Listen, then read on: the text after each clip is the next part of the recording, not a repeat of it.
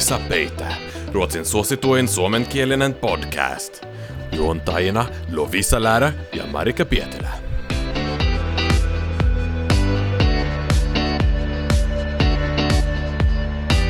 Tervepä terve. Me yritettiin tosi joku 5 kertaa aloittaa tämä jakso puhumalla ruotsia, mutta ei siitä tullut mitään. Ei. Tämä on nyt sillä vaan, että morjentes. Me puhutaan nyt ihan vaan suomea ihan sen takia, koska suomeenhan me tätä tehdään. Yritys oli kova.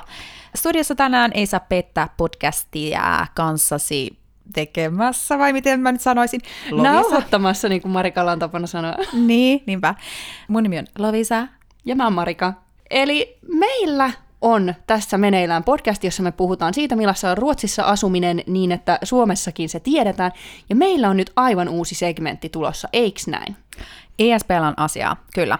Kielikornerin ja integraatiolevelin jatkeeksi tällainen uusi segmentti nimeltä Lite Bättre. Se tuli hyvin. Se tuli hyvin. Meillä on tässä selvästi tunteet pelissä. Lite bättre. Elikkä kuten J.V. Kenkin sen laulaa, niin lite bättre, tai kuten Suomessa usein kuulee sanottavan, että Ruotsissahan kaikki on aina hiukan paremmin. Mutta me halutaan nyt selvittää, kun näin edelleenkin sanotaan jostain syystä meille tuntemattomasta, että onko se todella edelleen niin, että Ruotsissa muka on kaikki paremmin. Niin, siis koska me taas Marikan kanssa mietittiin ja oltiin silleen, tää kaipaa myytin murtajia. Ja jotta me voidaan ottaa selvää, mikä kaikki täällä Ruotsissa mahdollisesti on paremmin vai onko yhtään mikään, niin me tarvitaan teidän apua, rakkaat kuulijat. Te saatte lähettää meille teidän uskomuksia, ajatuksia, käsityksiä, harhaluuloja, kuvitelmia siitä, huhupuheita, ihan mitä vaan. Mikä teidän mielestä Ruotsissa on paremmin? Tai vaikka teidän omasta mielestä, mutta jos teillä on vaikka joku ärsyttävä kaveri, joka ei niin koko ajan kersku, että Ruotsissa tämäkin on paremmin, niin me selvitään, että onko se näin. Toi oli hyvä lisäys, nimenomaan. Eli siis mikä teidän käsityksenne mukaan, kuulemanne mukaan? Me ajateltiin, että jotta me tehtäisiin sitä helpommaksi ja päästäisiin jo tänään aloittamaan, niin otetaan tähän tällainen aloitus, mitä ruotsalaiset itse ajattelee, että mikä on tällaista täydellistä ruotsalaista elämää. Teillähän on varmasti, kuten kaikille tuttu tämä, että millainen on amerikkalainen unelma, mutta the American dream. Näinpä. Mutta nyt me ollaan menossa tähän svenska drömmeniin. Eikö ole se Svensson-liv, niin kuin unelma? Niin, nimenomaan. Niin, täällä Ruotsissa on tällainen 3 V:n sääntö, mitä ruotsalaiset usein sanoo. Tällainen sanonta kuin villa, vuve o volvo. Eli tämä on tämmöinen aika keskiluokkalaiselta kuulostava ruotsalainen unelma, joka noin suomeksi kääntyisi ehkä omakotitalo tai huvila, jos haluaa kääntää vähän hienommin. Vuve sitten taas on niinku hauva, eli koira. Ja sitten Volvo nyt on Volvo. Se on se auto, mikä just tässä sanonnassa ruotsalaiset on nostanut, kun se on ruotsalainen automerkki. Vai onko? Mutta joka tapauksessa nyt siis, mites Lovisa, jos lähdetään tätä tälleen kohta kohdalta purkamaan, niin villa, onko tämä sun käsitys siitä, että mikä on nykypäivänä se ruotsalaisen unelman täyttymys? No jos mä nyt peilaan ihan tälleen parin vuoden kokemuksiin, mitä on seurannut vierestä sellaisia henkilöitä, jotka on yrittänyt sitä villaa hankkia, vaikka pandemiavuosina, kun monet tietysti kaupunkiasunnot kävi ahtaiksi ja perheet sitten halusivat siirtyä omakotitaloelämään, niin eihän niitä millään järkevällä hinnalla täältä ainakaan Tukholman seudulta saa, että muutama tuttu, jotka yritti hankkia sitä villaa, niin joutuivat sitten omista kriteereistään luisumaan ja ehkä hankkimaan rivarin sen villan sijaan, koska ei ollut varaa omakotitaloon. Eli kyllä mä sanoisin, että tämä ei pidä paikkansa. Nimenomaan. Ehkä unelman tasolla joo, se voi edelleen pitää paikkansa, mutta en mä toisaalta tiedä siitäkään, koska suuri osa ruotsalaisista, yli 10% asuu esimerkiksi jo pelkästään täällä Tukholman seudulla, pääkaupunkiseudulla. Jos mietitään vielä kaikki ne, jotka asuu muissa suurissa kaupungeissa, niin kuin vaikka Göteborgissa ja Malmössä, niin kysymyshän on ihan niin kuin miljoonista ihmisistä, jotka asuu kaupungeissa ja just siellä kerrostaloasunnoissa, niin onko nyt sitten edes unelma, jos suurin osa kuitenkin muuttaa niihin kerrostaloasuntoihin ja suurkaupunkeihin enää tämä villa? Ei oikein siltä vaikuta. Eli ensimmäisestä kohdasta meni kyllä nyt vikaan. Ei jatkoon. Joo, jos villaa haluaa hankkia, niin ehkä mieluummin Suomesta sitten. Joo, nimenomaan. Tai ainakin kauempaa kuin jostain täällä Tukholman läänistä. Sanoisin, että ehkä kannattaisi suunnata ainakin Keski-Ruotsiin tai Norlantiin. Joo. No sitten seuraava kohta. Ja sehän on vuve. Kyllä. koira, haulalauva. Ja tästä on tehnyt vähän taustatutkimusta. Jos nyt katsotaan, eri tilastot sanoo hiukan eri kappalemääriä, mutta onko koira Ruotsin suosituin kotieläin? Ja nyt Lovisa järkyttyy täällä, hyvin jo henkäsee valmiiksi. Nimittäin ei ole. Lovisa ei tykkää kissoista, me tiedetään se ainakaan kovin paljon. Ja kissa... Mutta ruotsalaiset tykkää. Kyllä, nimittäin kissa on Ruotsin yleisin kotieläin useammankin lähteen mukaan, ja koira tulee vasta sijalla 2. Käsittämätöntä. Eli tässäkin, jos nyt luulit, että tämä 3V:n sääntö pätee koiran kohdalla, niin ei päde kyllä siinäkään. Ja meidän viimeinen kohta on sitten tämä muka ruotsalainen Volvo. Henkilöauto Volvo, mutta miten niin. on? Eikös ne Volvonkin tuotanto siirretty Kiinaan vai miten? Niin, ja eikö se omistuskin suurimmaksi osaksi siirtyi Kiinaan, ainakin jos puhutaan just henkilöautopuolesta, että ei tämä nyt kyllä mennyt ihan ehkä nappiin tämä ennakkoluulo ainakaan. Ei, mutta en mä ainakaan pysy perillä siitä, että mikä osa siitä toiminnoista on täällä Ruotsissa tällä hetkellä. Ja mikä milloin missäkin. Joo. Ja lopputulemamme tähän on, että pitikö tämä 3V:n sääntö nyt sitten paikkansa? Oliko Ruotsissa tällä kertaa kaikki paremmin? Inte bättre. Laittakaa meille Instagramissa... Ei saa peittää podcast sekä sitten tietysti tuossa Spotifyn kyselyboksissa siinä jakson kohdalla tai alapuolella tai jaksosta painamalla. I don't know, missä se näkyy joka tapauksessa. Laittakaa meille aiheita Lite Bättre-osioon. Kiitos. Ruotsissa tapahtunutta. Mun piti sulta, Marika, nyt kysyä. Me ollaan tässä pari viikkoa, tai me ollaan nähty kyllä, me ollaan oltu viettämässä itse asiassa ihan pääsiäistäkin yhdessä, mutta me ollaan ESPN mikkien ääressä nähty, niin mitä kuuluu? Miten elämä makaa tällä hetkellä täällä huhtikuisessa Tukholmassa? No just nimenomaan huhtikuisessa Tukholmassa, eli mä oon ihan tällaisissa kevättunteissa, aurinko paistaa lähes joka päivä, ja mä oon just esimerkiksi viikonloppuna vaihtanut parvekkeelta kuivuneet ja kuolleet kanervat niin tällaisiin kevätkautta kesäkukkiin, eli tällaista kaikkea ihanaa, niin mä sanoisin, että elämä on kevenemään päin, kirsikkapuun kukat kukkii tuolla Kungsträdgårdenissa ja tuntuu, että kesä tulee pian. Ja itse asiassa myös kesän viikonloput täyttyy hirveätä vauhtia, joka paikkaan pitäisi muka taas ehtiä ja nyt mä yritän vaan silleen jarrutella, että ei tulisi semmoinen liian täyskesä. Mä niin ymmärrän sua ja mulla tuli just mieleen tuosta parvekekukkien laittamisesta, että mä en tiedä, minkä takia mä en tehnyt sitä vielä nyt viikonloppuna, vaikka mulla oli se ajatuksissa, mutta jotenkin musta tuntui niin ylitse pääsemättömältä, että on tässä Marika just vilkastanut mun parvekkeelle, missä on kuolleet viime kesän kukkaset vieläkin. Mutta no niinpäs näkyy. Siellähän ne kuolleet sojottavat ilman lehtiä ja terälehtiä. Koska siis elämä tuntuu niin kiireiseltä, että mä en edes pysty tästä mun 24 yksiöstäni ja parvekkeestani pitämään huolta, koska tuntuu jotenkin ihan ylitse pääsemättömältä esimerkiksi pakata talvitakit pois. Tuossa takanani sohvalla on muun muassa kiva läjä kaikkea. Siis jotenkin... Tämä liittyy just tähän kevätstressiin, että on niin paljon kaikkea menoa. Ihmiset yrittää elää koko sen niin kuin pimeän talven edestä nyt, kun vihdoin aurinko paistaa. Et tuntuu, että on joka illalla ja viikonlopulla jotain happeningia. Siis hyvässä ja pahassa. Tietysti kivaa, mutta en mä tiedä, mua ahdistaa myös. Mä en tiedä, mua ei ehkä niinkään ahdista tämä kevät, mutta mä just niin kuin mä sanoin, se täyttyvä kesä on kyllä sellainen, mutta siitä siellä on paljon kaikkea ihanaa myös, mitä odottaa.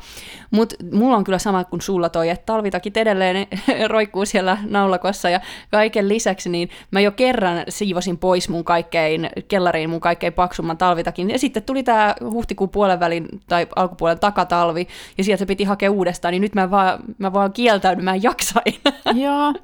Ja mä en just tuosta villoista puheen ollen, mä oon miettinyt viime aikoina ihan hirveästi, että mä en tiedä, miten mä ikinä pystyisin pitää huolta vaikka kokonaisesta omakotitalosta, kun mä en jaksa pitää huolta edes tästä mun mini-yksiöstä, että ei ole aikaa siivota eikä mihinkään ei riitä aikaa. Se tarvitsit siivoojan. Niin, no niin. Sun pitää tulla kerralla kaikki niin rikkaaksi, että sulla on sekä varaa siihen villaan että siivoojaan. No oikeasti on pakko, koska ei tästä muuten tule mitään. No joo, sit mä halusin esittää sulle, Marika, tällaisen kysymyksen, koska... mun tää koko päivä on mennyt siihen, että mä oon vaan ahdistanut kaikkea, että pitää buukata ihan sikana just reissuja Suomeen ja lentoja ja jotain muutakin reissua ja sitten on synttäribileitä, mitä haluaisin pitää. Mitä sulla on muuten 27. toukokuuta? Ootteko te Börjen kaa täällä Tukholmassa? 27. toukokuuta. Ja. Odota kaivan kalenteriin, nimittäin en oikeasti tiedä, mitä mulla on 27. toukokuuta. Koko ESP on kutsuttu. No ei, mä ajattelin pitää silloin mun syntymäpäiväbileet, ihan vaan tiedoksesi. Mutta niin. Svenin syntymäpäivät on tällä viikolla. Elikkä jaamuhan leeva. Kyllä, ruotsalaisen poikaystäväni salanimellä Svenin. Ja juuri kävi ilmi tässä ennen jakson nauhoitusta, että niin on Marika Börjelläkin. Niin on, Börjellä on synttärit itse asiassa tästä nauhoituksesta seuraavana päivänä, mutta kun tämä jakso tulee ulos, niin se meni jo. Joo, ja siihen liittyen mulla on ollut tänään kaikista, mä oon ihminen, joka jättää kaiken aina viime tippaan, kuten ehkä tiedät. Me oltiin Marikan kanssa Ahvenanmaalla ja mä buukkasin hotellin niin kuin samana päivänä, kun me oltiin jo Ahvenanmaalla. Niin minkä sä valitsisit näistä syntymäpäiväaktiviteeteista mieluiten, jos sä olisit Sven? Koska mä en ole siis vielä buukannut sitä. Noniin. Vaihtoehto A. Tiistai-illan stand-up show Ruotsin kuuluisammalla komediaklubilla Norra Brunnissa. Vaihtoehto B. Pari hieronta ja illallinen uudessa tapasravintolassa. Vai vaihtoehto C. Lentosimulaattorielämys Tukholman Arlandassa. No, toi lentosimulaattorielämys on semmoinen, mikä sun täytyy jättää pois sen takia, että jos Sven ja sinä, tai Sven ja joku, menee joskus naimisiin, niin pitää sille jättää jotain tekemistä sinne Svenseksaan, mikä tää on suomeksi, polttareihin. Joo. Myös. Elikkä jätä se sinne polttareihin. Okei, joo. Ja sitten taas näistä kahdesta muusta, niin mitä Sven haluaa? Nyt mä vastaan niin kuin Sven haluaa, koska mä en tunne tiedätkö Svenia ihan tarpeeksi. Mitä Marika haluaisi. Mutta mä vastaan, että mä haluaisin stand-upiin. Ja mä voin sanoa myös, en ole menossa tuonne samaan paikkaan stand-upiin, koska on niitä muitakin stand-up-klubeja, mutta on itse asiassa viemässä Börjen stand-upiin nyt tämän viikon keskiviikkona sen kunniaksi, että kun on hänen synttärit. No joo, ja mä ajattelin, että mitä jos me tullaan crashaan teidän synttärit. Mä oon niin huono oikeasti. Mutta siis, eli tämä tarkoittaa, että ensiksi minä ja Börje päätetään, että me lähdetään pääsiäislomalle Ahvenanmaalle. Ja sit sä kysyt, että voitaisko minä ja Sven tulla mukaan? Ja mä oon että no okei. Ja sit nyt mä kerron, että mitä mä oon järjestämässä Börjelle synttäreiksi. Ja sä oot silleen, mitä jos minä ja Sven, kun Svenilläkin synttärit tultais mukaan? Tuplasynttärit! Niitä on niinku silleen osta 2, maksa 1, tai mitä tässä sanoisi? 2 3 hinnalla vai miten se meni? Miten se meni? Hei, okei. No niin, mun täytyy päättää sitten näiden nauhoitusten jälkeen, mutta ehkä mä sitten käännyn ton stand-upin puoleen. Paitsi pari hieronta olisi kyllä aika hauska, siis semmoinen, missä ollaan vaan kahdestaan. Niin hei, ai niin, mä unohdin pari hieronta. Mä muistin nyt vaan tapakset ja stand-upit ja tämän lentosimulaattorin. No joo, se kuulostaa hauskalta kieltämättä. Onko tämä pari hieronta siis, että te olette vaan siellä samaan aikaan ja tyyli viereisillä hierontapedeillä, vai onko tämä jotain sellaista, että te pidätte toisianne kädestä kiinni ja tuijotatte silmiä ja sitten teitä hierotaan? Oh god, no. Mutta ihan sairaasti on mielenkiintoisia elämyksiä, kyllä kun mä vaan googlailin silleen Tukholma-elämykset, syntymäpäivä 30 jotain vuotta, niin tuli kaikkea, tiedätkö, kuumailmapalloa, helikopterilentoa, sitten oli näitä lentosimulaattorihommia. Se olisi hauska sen takia, että Svenhän on siis hävittäjälentokone-nörtti, että se tietää kaiken lentokoneista. Mä joku että sä sanoisit, että hävittäjälentokone-lentäjä on, wow. Ja vähän pelottavaakin. Dangerous. Mä olisin, että hän on niin kiltin, että ei vastaa käsitystäni niin hävittäjälentokoneen-lentäjästä, mutta enpä mä tunne yhtään, että ehkä ne on sellaisia kuin Sven. Joo, no niin, mutta on selvää, että kenelle vuoden tyttöystäväpalkinto menee, ei ainakaan minulle. Ehkä se menee sulle, Marika, ja mä oon sit vaan se siipeilijä. Mutta siis tämä Börjen syntymäpäivien viettäminen, siis nythän tässä on ollut 2 vuotta, kun Börjellä on osunut synttärit pandemia-ajalle, eikä ole voitu tehdä oikein yhtään mitään. Hän täytti tänä aikana myös 30, siinä jäi hänen kauan odottamansa 30-vuotiset synttäribileet pitämättä. Sitten viime vuonna hän ajatteli, että hän olisi ottanut vahingon takaisin ja tehnyt jotain, mutta niin pitänyt bileet, mutta sitten taas pandemia paheni, eikä saanut tehäkään sitä. Niin viime vuonna esimerkiksi me vietettiin Börjen synttäreitä niin, että meillä oli ollut hantverkkare, siis meillä oli ollut maalari kotona. Rempparit. Niin, meillä oli ollut, siis makuuhuone oli maalattu uudestaan. Siellä oli yhtään huonekaluja. Kaikki meidän huonekalut oli hänen syntymäpäivänään meidän olohuoneessa. Niin mä järkkäsin sillä, kun me oltiin ajateltu, että oltaisiin voitu kuitenkin pandemia-aikana mennä piknikille, mutta koska sinä päivänä myös sato kaatamalla, ja kenenkään kanssa ei saanut olla, ja meidän kaikki huonekalut oli olohuoneessa. Ei mennyt niin kuin Strömsössä. Mutta sitten mä otin piknikviltin meidän makuuhuoneen lattialle vastamaalattuun makuuhuoneeseen, ja sitten ulkona sataessa niin me pidettiin semmoinen mansikka- ja kakkupiknik siellä tyhjän makuuhuoneen lattialla. Sekin toimii. Ihanaa, miten romanttista. Eli eikö tämä on nyt kuitenkin sen parhaan tyttöystävän palkinto? On. Mutta tiedätkö sä, okei, tästä meidän pitää nyt Me ei pitänyt yhtään puhua tästä aiheesta, mutta me ollaan nyt kuitenkin luisumassa siihen. Mutta kun mulla on tämmöiset lahjapaineet, mä oon nimittäin semmoisessa työympäristössä, missä ihmiset mun mielestä ostaa aika extravagansa lahjoja niiden puolisoille. Ja mä en ehkä ole semmoinen materian ystävä siis siinä mielessä, että mä haluaisin niinku, tai sen takia mä rupesin katselemaan nimenomaan elämyksiä, kun mä ajattelin, että onhan se nyt kivampaa niinku kokea jotain, että Sven ei ole mikään materiaihminen, mutta oikeasti meidän duunissa jengi ostaa selinenlaukkuja lahjaksi tyttöystävilleen. Mä muistan joskus, mä oon varmaan ESPN ihan alkuaikoina kertonut, että kun mä olin just aloittanut työelämässä, tiedättekö, opiskelijalainat valtavat ja asuu itse opiskelijakämpässä jossain koridorissa. Ja sitten joku työkaveri on silleen ostamassa 2 500 euron kelloa lahjaksi tyttöystävällään. Mä olin vaan, really? Et mitä? Et mulle oli niinku absurdia maksaa edes muutamaa kymppiä jonkun synttärilahjasta. Mutta niinku tällä tasolla on meillä sellainen lahjavarustelu. Mutta elämykset on mun mielestä... Ne on niinku sellainen, että siihen ei tarvitse tuhlaa ihan järjettömiä määriä, niinku mitään tuhansia euroja, mutta kuitenkin, että voi vaikka saada ihan kivat lennot johonkin ulkomaille suht edullisesti, jos on ajoissa liikenteessä. Tiedätkö tämmöisiä lahjoja? Joo, mutta mä oon huomannut myös tänne, että siis itse kun oli vielä silleen opiskelija tai oli toipumassa vielä opiskeluajoista, että oli vasta keräämässä jonkinlaista pesämunaa, niin tuntuu, että varsinkin täällä Tukholmassa niin tosi monet silleen, että poikaystävä tai tyttöystävä vie, kun täyttää vuosia, niin jollekin viikon lomamatkalle ja maksaa sen. Mä olisin, että hyvä, kun pystyin maksamaan oman viikkoni joskus kerran vuodessa jossain. Ja sit, tai just jotain tällaista, että sit siinä on joku niinku luksuskylpylä viikonloppu ja kaikki ateriat ja kaikki. Ja mä olin vaan, että herra jestasi, sitten teillä on vielä omistusasunnot, että mistä nämä teidän rahat tulee. En tiedä. Rikkaat rikastuu. Joo, rikkaat rikastuu. Ja mä en tiedä, mikä tätä Tukholmaa vaivaa, koska mun eka ajatus oli silleen, että me ei voi olla nyt viikonloppuna juhliin, kun me ollaan molemmat firman reissussa. Mä olin silleen, että no, että hei, että hotelliyö olisi kiva keskellä viikkoa. Semmoinen niin kuin casual, että mennään yöksi johonkin muualle ja sitten saa hotelliaupalle ja sitten mennään töihin. Niin mä en tiedä, onko täällä tällä viikolla joku ihme...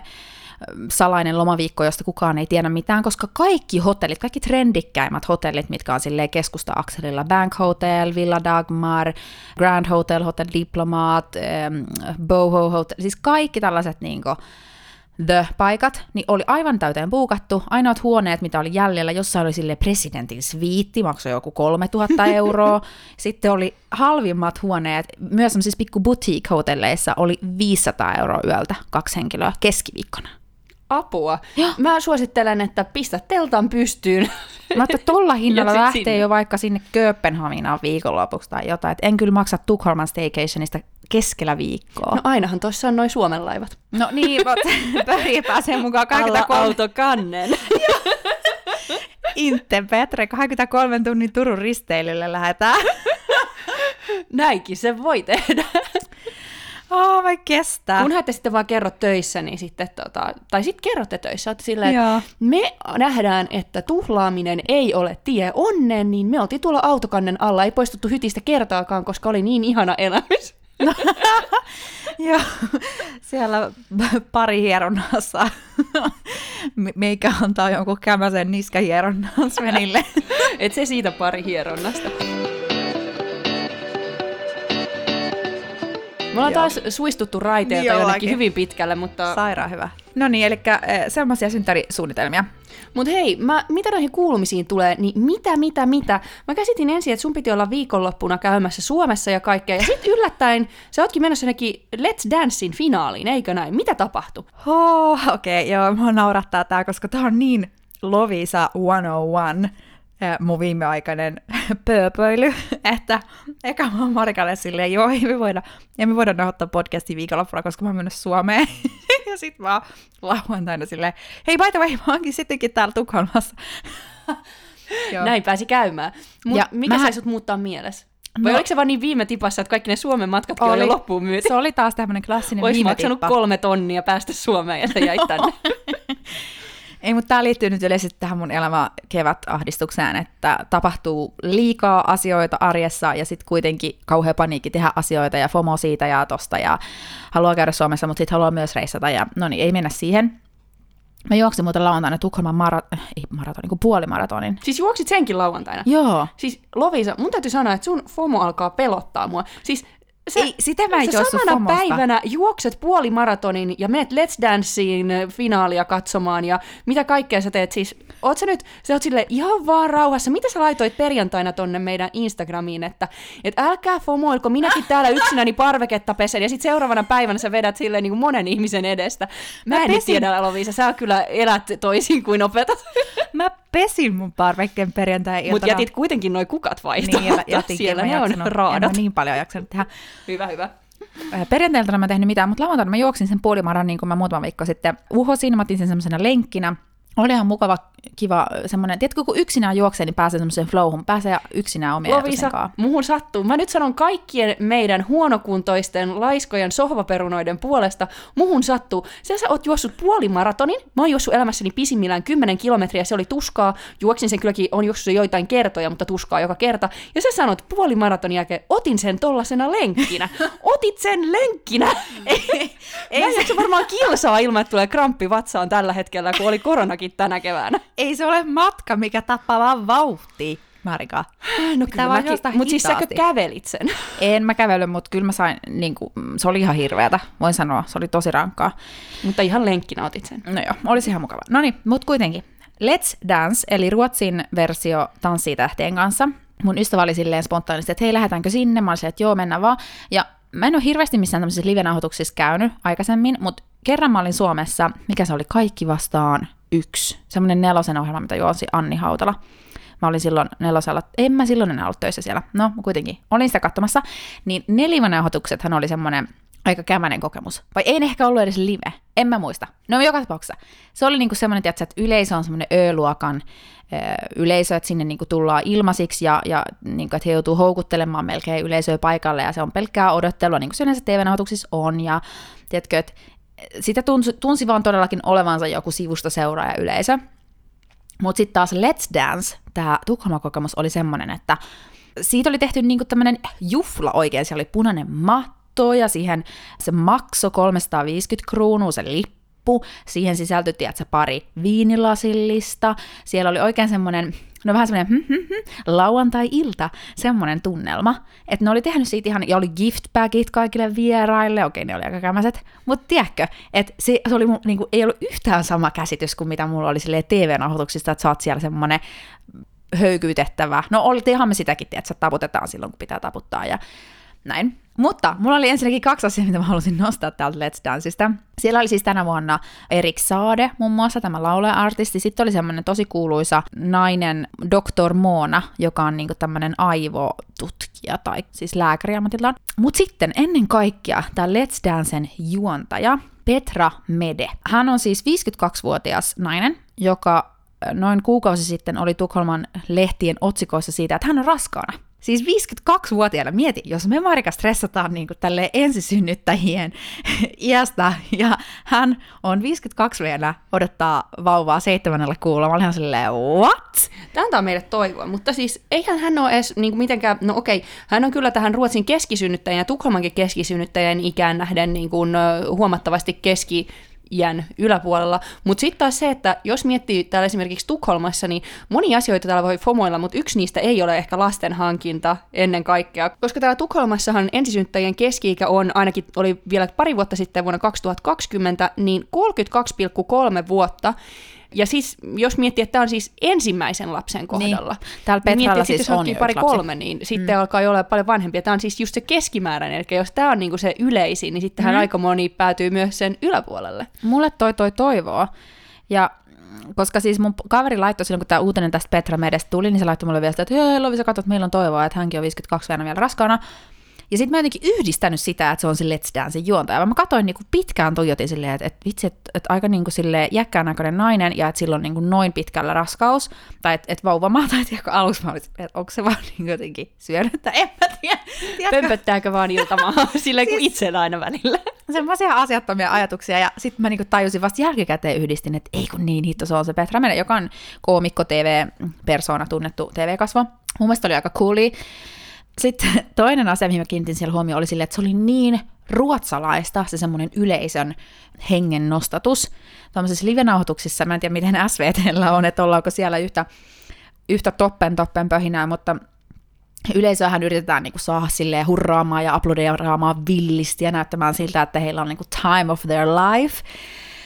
Ja mä en kestänyt sitä miestä, jonka rooli oli tää yleisön villitseminen. Se oli koko ajan silleen, världens roligaste kväll, vi ska ha världens mest bästa kväll ever, blalla. Siis se oli niin överi, ja mun suomalainen sisus oli vaan silleen, Mutta Lovisa, tää ei tieks ole vaan ruotsalainen ilmiö, koska enpä ole kertonut tätä vielä sinulle, mutta silloin kun asuin vielä Suomessa, niin mä oon itse asiassa ollut Suomessa Tanssii tähtien kanssa finaalin kuvauksissa, elikkä vastaavasti siellä, ja siellä oli ihan samaa tehtiin, ja mulla oli hirveä myötähäpeä siitä, koska se ei nimenomaan tuntunut mulle myöskään, vaikka se Suomessa tehtiin yhtään suomalaiselta, niin meitä yritettiin siellä yleisössä huudattaa ja saada tohon niinku innostumaan. Kyllä mä ymmärrän, joo, mutta mä en tiedä, miksi se tuntuu ruotsin kielellä niin jotenkin entistä överimmältä. Joo.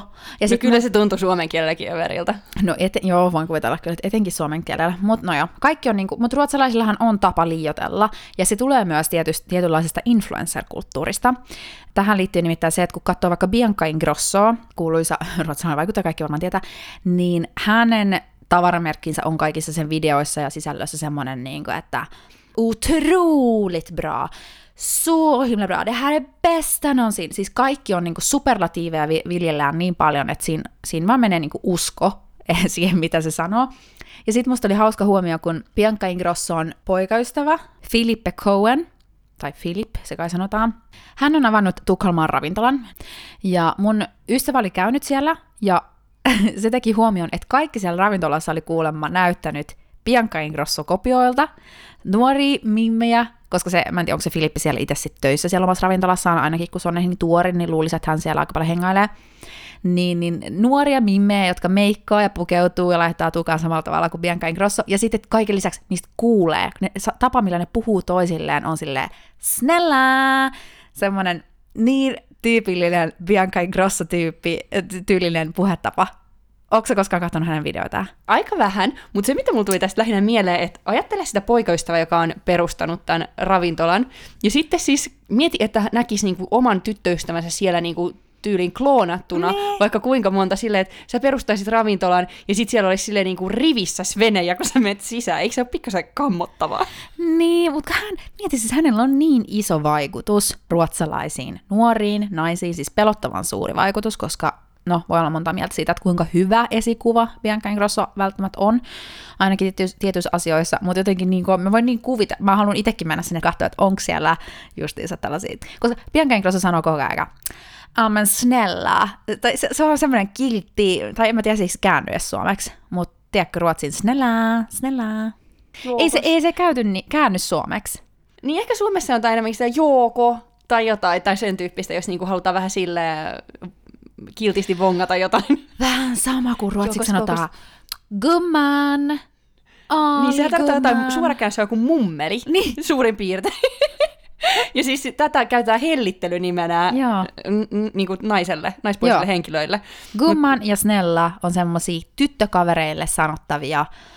No ei Suomessa ei vaan ole tollaista. Kutsuko Sven sua ikinä gummaniksi? Ei. Eikä kyllä kutsu Börjekään mua. Mä voin sanoa, että se olisi kyllä ensimmäinen viimeinen kerta, jos kutsuisi mua gummaniksi. Ihan hirveetä. Mun mielestä se on enemmän sellainen naisten toisistaan käyttämä. Että joo, kyllä toki jotkut miehetkin käyttää vaikka puolisoistaan, mutta enemmän mun mielestä semmoisen tyttökavereiden kesken silleen gumman, besta gumman. Se on niin ylisöpöstely. Mä oon ehkä jotenkin liian, mä en ole ehkä niin söpöstelevä nainen, vaan kerta kaikkiaan. Joo. Mut en mäkään. Mutta et semmosia huomioita Let's Dancessa. Raskausvatsoja ja toppen pöhinää.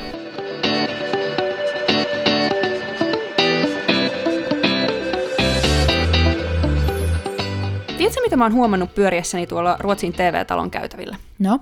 Mä oon huomannut sen, että tosiaan kohta 10 vuotta takana Ruotsissa, ja en ole koko tämän Tukholman ja Ruotsin elämäni aikana huomannut, että Suomi maana ja valtiona olisi täällä Ruotsissa yhtä pop kuin nyt tänä keväänä. Tästä Ruotsi kohesee. Tämä siis niin kuin näkyy mediassa. Mediahan siellä TV-talollakin on.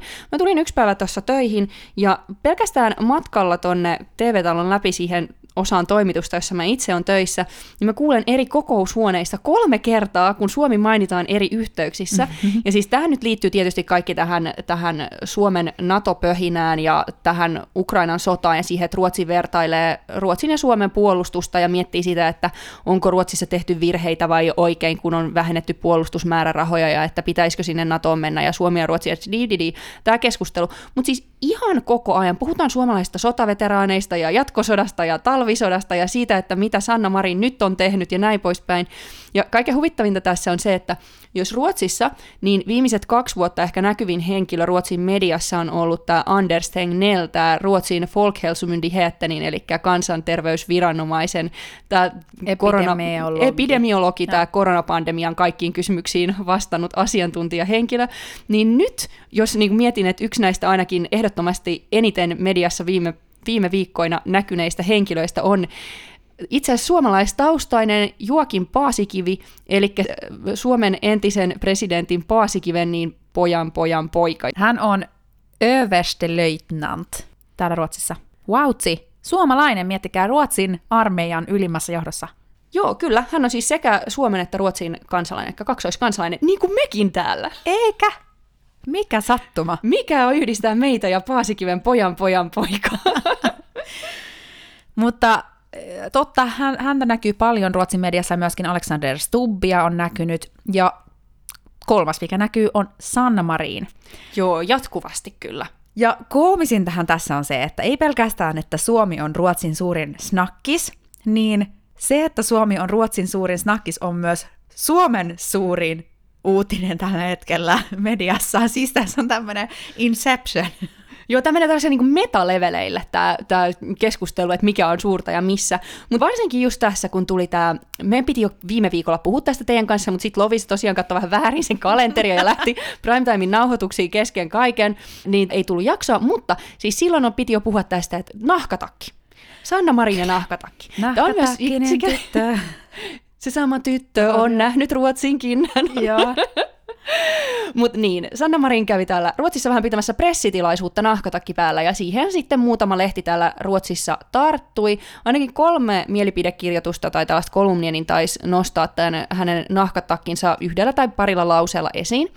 Suurin osahan niistä oli silleen tosi ihailevaan sävyyn just, että wow, että ruotsalaiset poliitikot ei ikinä uskaltaisi käyttää nahkatakkia, ja just Ruotsin pääministeri Magdalena Andersson näytti ihan joltain tantta tädiltä meidän rokkimuija Sanna Marinin vieressä, mutta sitten oli myös jotain kriittisiä ääniä. Joo, oliko se Expressenin artikkelissa, kun sitten taas oli jollain yhdellä lauseella kommentoitu, että niin kuin just jotenkin kriittisesti, että miten olikin laittanut nahkatakin, että Ruotsissa poliitikko ei laittaisi sitä muuta kuin oman puolueensa nuorisojärjestön kokoukseen tai juhliin tai mikä se oli, johonkin vastaavan tällaisen. Eli siis täällä siitä tosiaan nostettiin muutamassa artikkelissa 1-2 lauseella.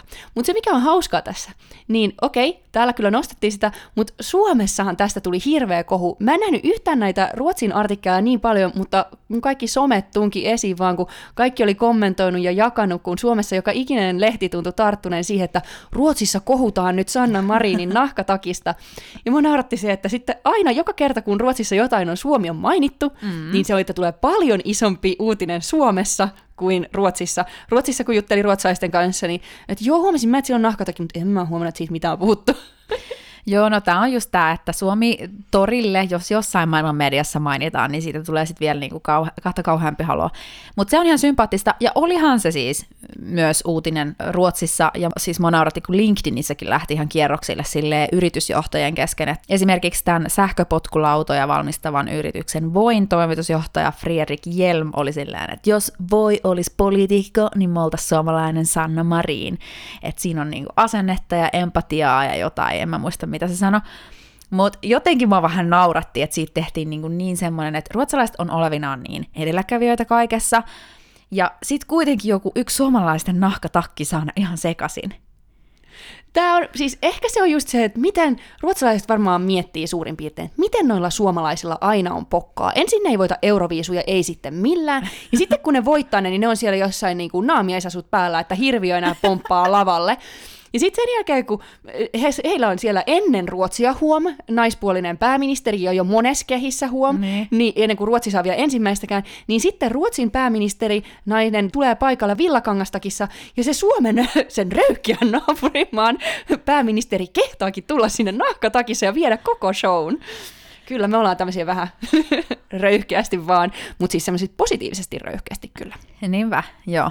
Kyllä mä oon aina ylpeänä töissä. Mä näytän Sanna Marinin Instastoria. Viimeksi tänään, kun hän veti leukoja sen Instastorissa, niin mä näytän mun työkavereet. Katsokaa, tää on meidän pääministeri, lälälä.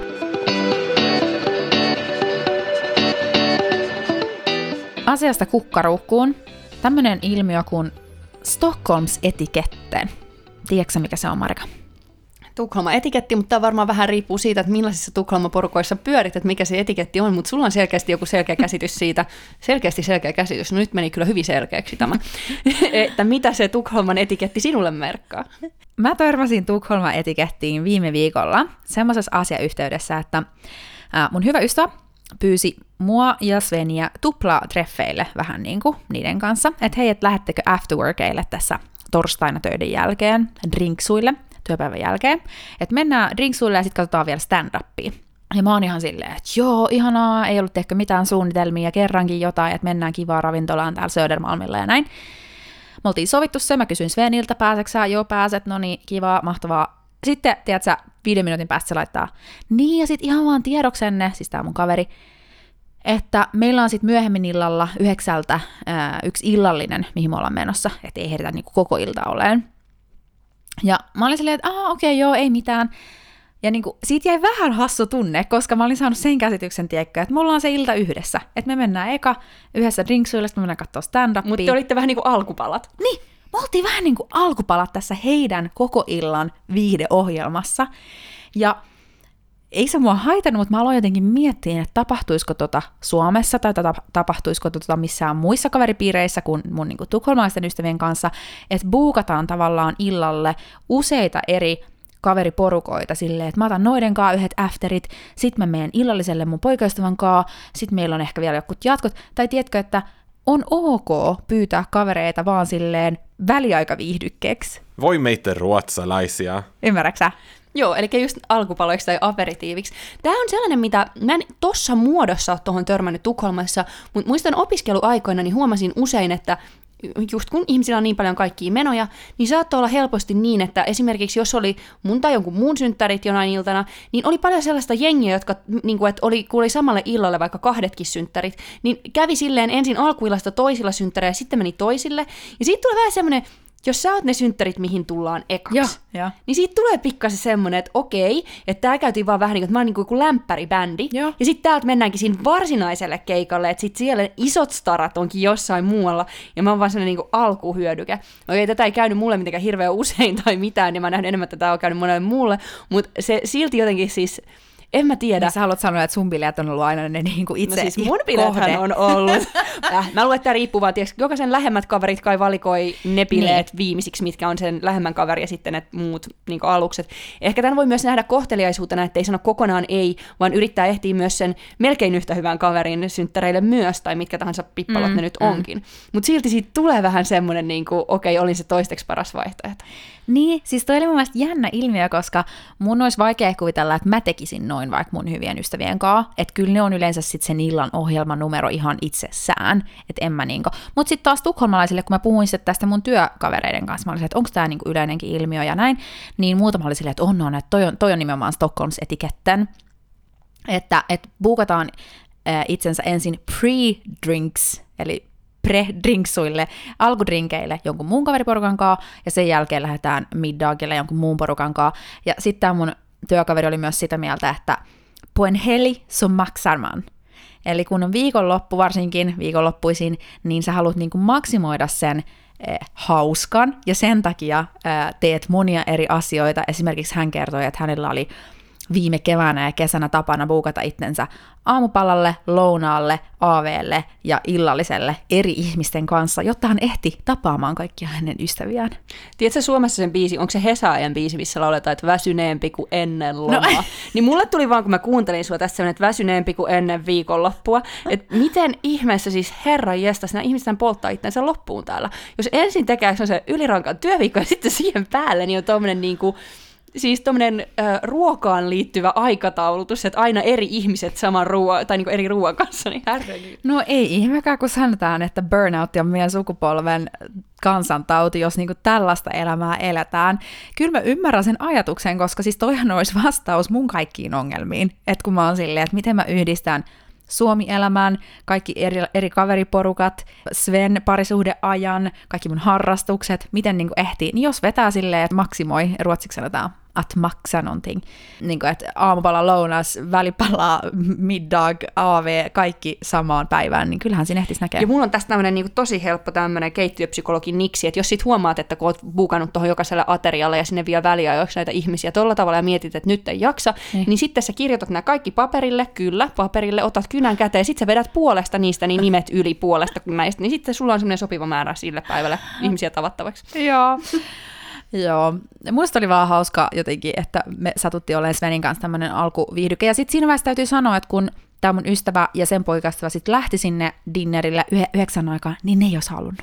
Mä en nyt tässä imartele itseäni, vaan ne oli oikeasti silleen, että vitsi, meillä on niin kivaa. Mutta älä siis suutu ensi kerralla, Marika, kun mä buukkaan sut vaan pre-drinksuille ja lähden sit johonkin. Se on sit kuule viimeinen kerta, antaa olla viimeinen kerta. Se on vaan Tukholma-etiketti, se on vaan Tukholma-etiketti.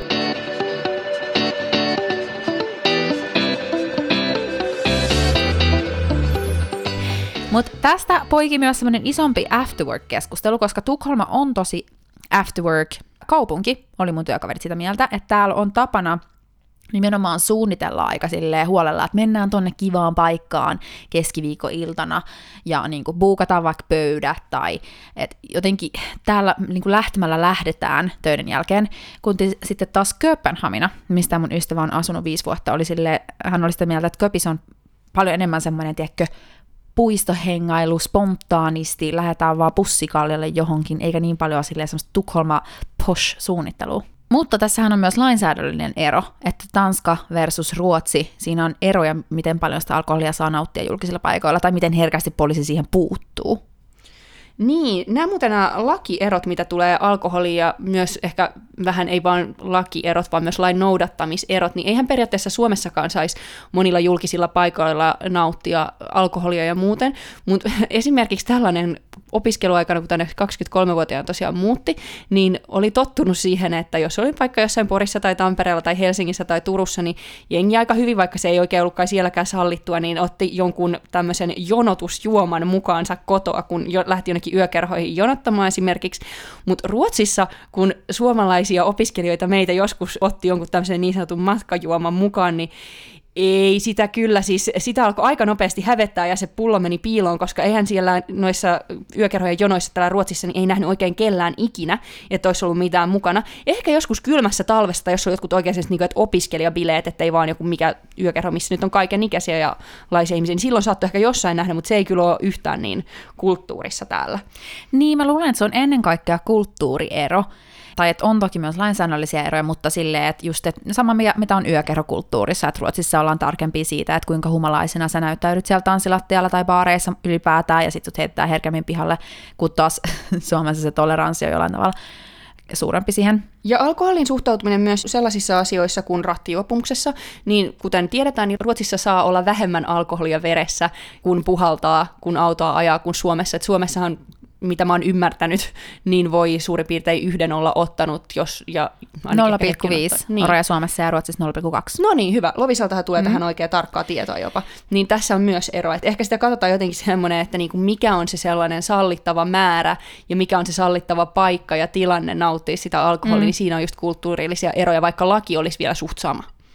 Joo, koska mä naurattaa se, että joskus nämä ihan aika häviävän pienet erot Suomen ja Ruotsin välillä kasvaa isoiksi just silleen hetkessä tai siinä mindsetissä, koska me oltiin tosiaan Ahvenanmaalla Svenin kanssa pääsiäisenä ja mentiin siellä yhteen kivaan ravintolaan, mihin ajettiin sitten autolla ja oli aikeissa istua siellä silleen joku 3 tuntia siellä illallisella, ja sitten tarjoilija tulee kysymään juomatilausta, ja mä otan jonkun gin and tonicin, ja Sven on silleen, joo, alkoholit on ollut, kiitos. Ja tässä vaiheessa, ihana, että hän on näin vastuullinen, mutta mä olin silleen, no etkö sä nyt yhden kaljan voi ottaa, että tiedätkö, että Suomessa on 0,5 serattia juopumuksen raja, että sitten otettiin kuule laskurit esiin ja Sven alkoi laskea, se oli aivan hämillään siitä, että ai mitä, että voiko täällä niinku nauttia alkoholia, mä olin, että no, en mä niinku vetäisi mitään hirveät, mutta kyllä sä nyt yhden oluen voit ottaa. Mä oon kyllä silti, vaikka siis jo Suomessa asuessani, niin mua jotenkin, mä en ikinä olisi uskaltanut oikein tehdä. Jos mä olisin ottanut vaikka iltapäivällä yhden terdellä, ja vaikka 4 tuntia myöhemmin lähtenyt ajan, niin sen mä olisin ehkä joo. Mutta sanotaan sitä, että jos mä olisin suoraan vaikka siitä terdeltä yhden päärynä siiderin jälkeen lähtenyt ajelle, en mä ois. Mun jotenkin joku mun aivoissa menisi, mä ajattelisin vaan, että kun eri ihmisillä se alkoholi haihtuu eri tahtiin kropasta ja muuta. Ja sit musta tuntuu, että ainakin mulla itselläni se menee aina ensimmäisenä silmiin, että ei mun tarvitse juoda kuin joku yksi, ja musta tuntuu, että mä katon kieron. Joo, on ihan samaa mieltä, että mieluummin varman päälle, kun et lähtee ottamaan tommosia riskejä, koska se on ihan tyhmä riski ottaa. Mutta tavallaan kyllä me tuommoisessa tilanteessa on silleen, että niinku, jos me ollaan vasta lähdössä tästä niinku, muutaman tunnin päästä ajamaan ja on kyseessä semmoinen joku matala alkoholinen olut, niin mun mielestä se on ihan ok. Tai et ei tarvitse niinku sinne 0,5 rajaa juoda todellakaan. Mutta jos Suomessa ollaan sallivampia alkoholin suhteen laissa tai ainakin lain noudattamisessa, niin Ruotsissa sitten taas ollaan ehkä vähän sallivampia, mitä tulee punaisia päin kävelemiseen. Nimittäin Suomessahan aina välillä lukee näitä lehtijuttuja ja näitä, että taas on joku saanut sakkoja ja tuohtunut siitä, kun on kävellyt päin punaisia liikennevaloissa. Mutta sitten taas Ruotsissa, niin tässä on joku sellainen, että teoriassa siitä voi saada sakot, mutta se on jotenkin, että et ei itse siitä asiasta, että kävelee punaisia päin, vaan jos se jotenkin niin kuin yleisemmin tulkitaan huolimattomuudeksi tai välinpitämättömyydeksi liikenteessä, niin siitä voi saada jonkun erityyppisen sakon, mutta täällä ei niin kuin varsinaisesti siitä punaisia päin kävelemisestä yleensä sakoteta. Tämä vahvistaa mun käsitystä siitä, että mä oon ollut pitkään sitä mieltä, että mun työkaverilla on joku piilotettu agenda saada mut päiviltä, koska he kävelee niin reippaasti siis keskelle tietä vaan autojen väliin välillä ja sieltä kuuluu tööttäyksiä ja meikäläinen kipittää perässä silleen apua, anteeksi.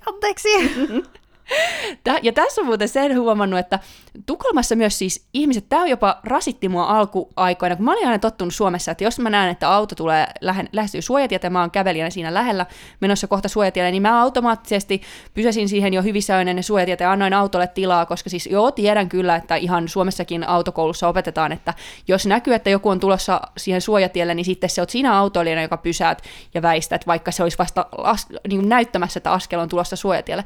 Mutta Tukholmassa, niin tämä on siinä määrin, että niinku, ihmiset suurin osa aina, niin vaikka mä olisin vielä silleen, niin kuin sanotaan 10 tai 15 metrin päästä suojatiestä, niin monet alkaa, ja mä näen, kun ne alkaa hidastaa. Ja sitten mun tulee kahden panikki, ja mä yritän alkaa juoksemaan, että mä oon vaivaksi, että jos mä löntystelen sieltä hissun kissun.